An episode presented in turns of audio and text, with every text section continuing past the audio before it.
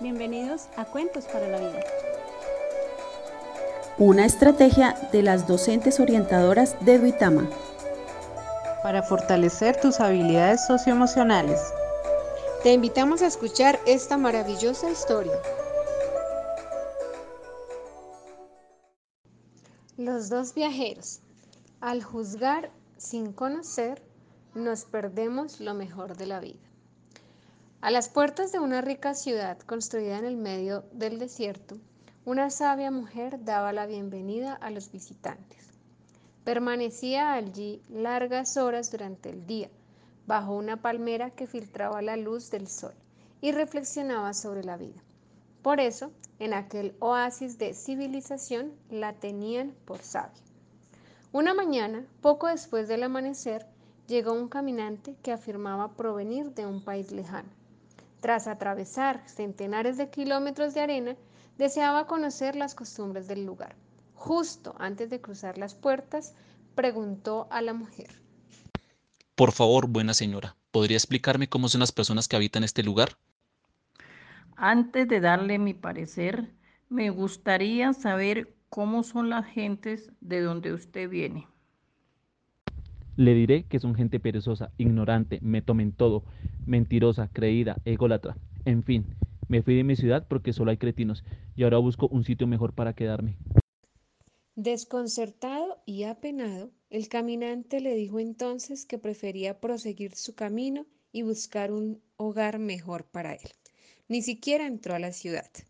Transcurrida la jornada, cuando el sol empezaba a esconderse y la sabia mujer estaba a punto de retirarse a casa, se presentó un viajero joven y risueño en la entrada a la Medina. Al ver a la mujer sentada bajo la palmera, aprovechó para saciar su curiosidad. Buenas tardes, señora. Imagino que usted es de por aquí. Soy antropólogo y hacía tiempo que deseaba visitar esta ciudad en medio del desierto. Explicó sonriente. ¿Puede contarme algún detalle de sus habitantes? ¿Cómo son? Por supuesto, se lo diré con una condición. Primero debe contarme usted cómo son los habitantes de su ciudad. ¿Acepta el trato?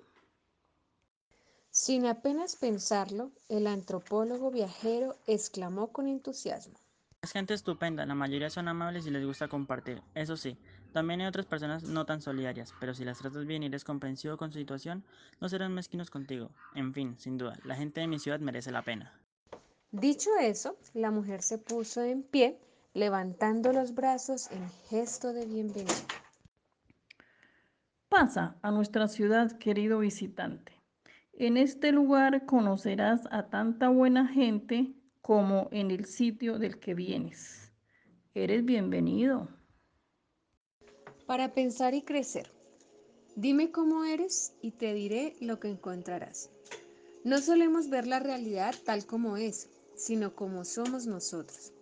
Muchas veces no nos damos el tiempo suficiente para averiguar cómo es una persona que vemos por primera vez.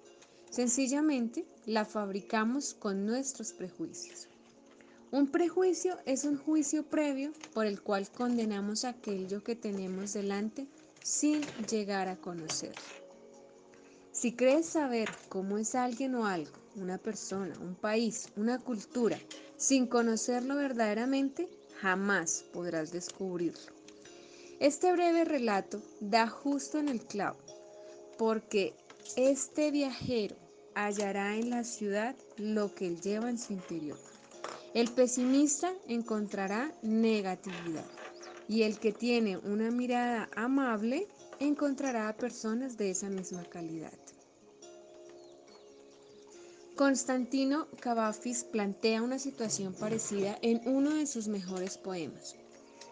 Dices, iré a otra tierra, hacia otro mar, y una ciudad mejor hallaré, pues cada esfuerzo mío está aquí condenado.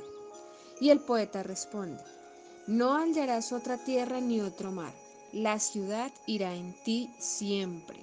La vida que aquí perdiste la has destruido en toda la tierra. La decisión es tuya. ¿Qué clase de ciudad quieres encontrar?